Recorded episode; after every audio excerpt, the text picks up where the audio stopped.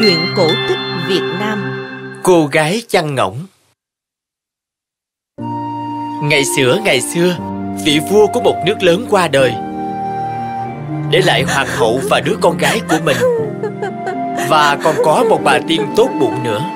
Bà rất quý nàng công chúa Và giúp mẹ nàng trông nom nàng. Khi lớn lên, Công chúa được hứa hôn với một hoàng tử ở một nơi xa. Thời gian trôi qua Gần tới lúc phải cưới hoàng tử. Nàng đã sẵn sàng để khởi hành chuyến đi tới đất nước của chàng. Mẹ nàng gói ghém tất cả trang sức và y phục hoàng gia cho con gái bà. Con yêu của ta Hãy mang theo những trang sức và đá quý này nhé Và sống hạnh phúc với hoàng tử của con.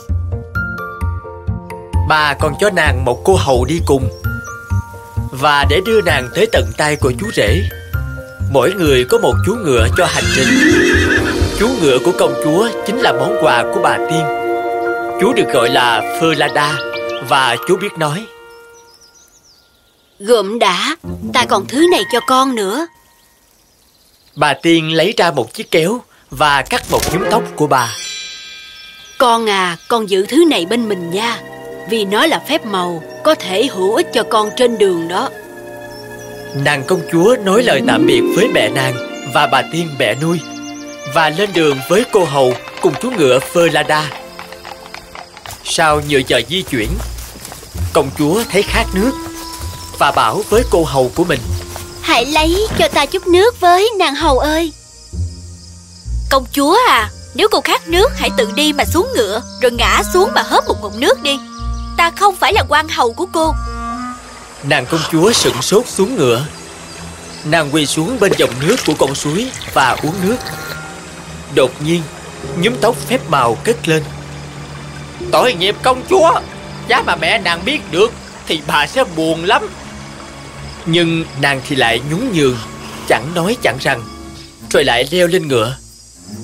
Sau khi đi được nhiều giờ nữa, Nàng lại thấy khát một lần nữa. Và khi họ tới một dòng suối, Nàng nói với cô hầu. Hãy lấy cho ta chút nước với, nàng hầu ơi. Ta nói rồi Tự đi mà lấy nước. Lần nữa Nàng công chúa lại xuống ngựa Quỳ bên dòng nước suối Và uống nước. Đoạn nhúm tóc lại cất lên. Giá bà mẹ nàng biết Bà sẽ buồn lắm thay. Hầu gái không tuân lệnh. Nhưng công chúa hãy cẩn trọng Đừng có quỳ thấp quá. Ôi tôi đã ngã xuống nước rồi. Nhúm tóc rơi ra ngoài túi áo của nàng Và trôi đi xa với dòng nước. Rồi người hầu gái nói Hơ hơ hơ Giờ thì ngươi yếu ớt và bất lực rồi. Giờ trở đi ta là người ra lệnh Và ngươi phải tuân thủ theo. Bây giờ cởi đồ của ngươi ra Và đưa cho ta Còn ngươi thì mặc đồ của ta. Giờ ta là công chúa Và nếu như ngươi có nói với ai việc này Thì ngươi sẽ phải hối tiếc đó. Cô hầu mặc lên bộ đồ của công chúa Và leo lên lưng chú ngựa Đa Còn cô dâu thật thì phải cưỡi chú ngựa kia. Cuối cùng họ cũng tới cung điện hoàng gia. Hoàng tử chạy tới gặp họ Và đón cô hầu như là cô dâu tương lai của chàng vậy. Chào mừng tới cung điện của ta Công chúa yêu dấu. Thiếp cũng rất vui khi được tới đây ạ. Cô gái này là ai vậy? Là người hầu của thiếp. Cô ấy đi cùng với thiếp Nhưng thiếp không ưa cô ta. Thiếp đang tự hỏi Chàng có gì cho cô ta làm hay không? À ta chẳng có gì cho cô ta làm cả. Nhưng ta có một cậu bé chăn ngỗng tên là Kết Ken. Cô ấy có thể giúp cậu ta. À còn nữa hoàng tử à. Làm ơn giúp thiếp một việc nữa. Chàng hãy bỏ con ngựa mà thiếp cưỡi tới đây đi. Thiếp suýt ngã trên đường vì nó đấy. Thực ra Nàng hầu biết rằng chú ngựa Phơ La Đa biết nói và có thể chúa sẽ kể lại chuyện công chúa thật bị đối xử như thế nào. Đàn hầu cứ khăng khăng như vậy, Và chú ngựa Phơ trung thành bị giết. Nhưng khi công chúa thật biết được, Nàng khóc. Và cầu xin đao phủ, hãy đóng chiếc đầu của Phơ lên cổng phụ của kinh thành. Nơi mà nàng phải đi qua mỗi sáng và tối, Để nàng có thể, vẫn có thể thấy chú Được thôi, cô bé. Rồi anh ta treo cái đầu lên cổng phụ Sáng sớm hôm sau Khi nàng và kết Ken ra ngoài Qua cánh cổng đó Nàng đau buồn thốt lên. Florida ơi Florida à Cậu thì treo trên đó. Cô dâu Còn nàng thì ra như vậy Thang ôi thang ôi Nếu mẹ nàng có biết được Buồn thay buồn thay Bà sẽ đau đớn lắm thay. Rồi họ ra khỏi kinh thành và tiếp tục chăn đàn ngỗng. Khi họ tới đồng cỏ Nàng ngồi xuống bờ sông Rồi xõa tóc ra Những lọn tóc bay bay Mà đó toàn là bạc. Và khi mà kết Ken thấy chúng lấp lánh trong ánh nắng Cậu ta chạy tới Và đã định bụng tháo vài lọn tóc ra Thì nàng khóc lên. Thổi đi, thổi đi gió ơi Thổi mũ của Kết Ken đi. Thổi đi, thổi đi gió à. Để cậu ta đuổi theo chiếc mũ Qua đồi, qua khe, qua núi Xa tới chừng nào có thể. Tới khi những lọn bạc này được chuốt và cuốn lại nha. Đoạn có một cơn gió rất là mạnh. Đến nỗi thổi bay mũ của Ken đi Và cuốn chiếc mũ qua những ngọn đồi Buộc cậu ta quay ra và đuổi theo chiếc mũ. Ngay khi cậu ta quay lại Thì nàng đã chải và cuốn lại mái tóc mình Rồi sắp gọn lại Cậu bé rất tức tối Và không nói lời nào với nàng. Họ coi đàn ngỗng tới khi trời chiều trở tối, Rồi lại lùa đàn ngỗng về nhà. Chuyện tương tự lặp lại trong hai ngày và một tối. Kết kèn tới chỗ vị vua cha để phàn nàn.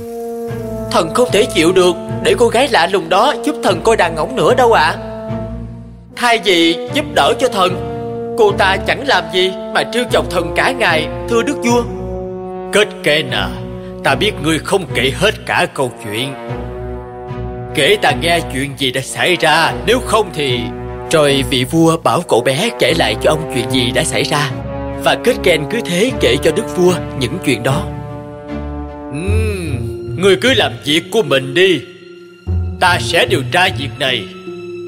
Sáng ra Vị vua nọ nấp sau cánh cổng phụ Và ông nghe thấy công chúa nói chuyện với pherlada Và cả việc pherlada trả lời nữa. Rồi ông đi tới chỗ đồng cỏ Nấp sau một bụi cây gần bên cạnh bãi cỏ. Và ông tận mắt thấy ngay được Làm thế nào mà công chúa xõa mái tóc mình ra Và lấp lánh trong ánh mặt trời. Rồi đoạn Ông nghe thấy nàng hát. Thổi đi, thổi đi gió ơi Thổi mũ của Kurt Candy Thổi đi, thổi đi gió à. Để cậu ta đuổi theo chiếc mũ Qua đồi, qua khe, qua núi. Xa tới chừng nào có thể. Tới khi những lọn bạc này được chuốt và cuốn lại nha.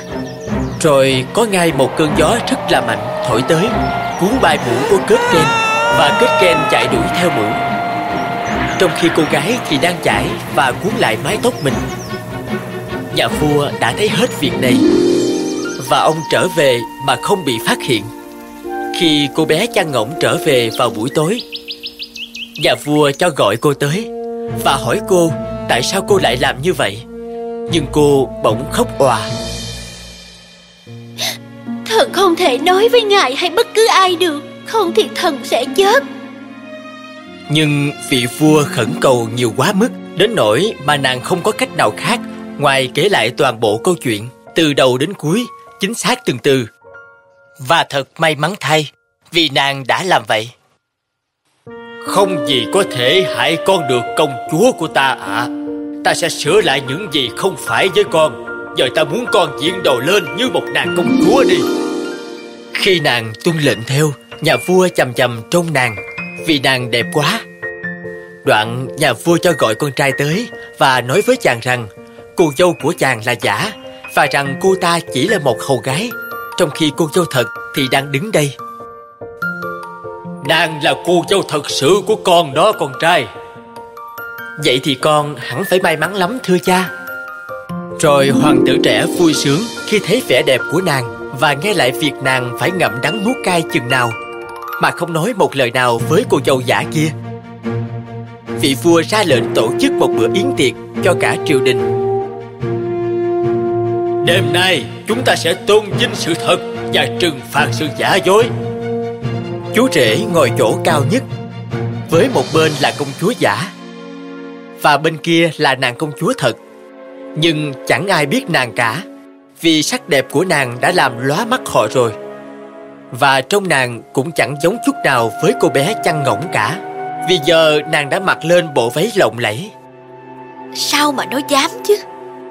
Khi đã ăn uống xong Mọi người đều rất là vui vẻ Vị vua mới đứng dậy yêu cầu mọi người chú ý. Đêm nay ta sẽ kể cho các khanh một câu chuyện. Hãy lắng nghe nha. Rồi ông bắt đầu kể toàn bộ chuyện của nàng công chúa. Như thể chỉ là một chuyện mà ông chỉ nghe lại thôi. Rồi ông hỏi người hầu gái rằng Cô ta sẽ làm gì với người mà hành xử như vậy? Công chúa sẽ xử trí một kẻ nói dối như thế nào Cô ta sẽ phải ngồi tù cả đời không hơn thưa đức vua. Kẻ đó chính là ngươi đó Và giống như ngươi xử trí Ngươi sẽ bị trừng phạt y như vậy. Người hầu gái bị trừng phạt như đúng những lời của cô ta Vị vua trẻ sau đó đã cưới được người vợ thật sự của mình. Họ trị vì vương quốc trong hòa bình và hạnh phúc suốt đời. Rồi bà tiên tới gặp họ và hồi sinh chú ngựa Ferlada La trung thành.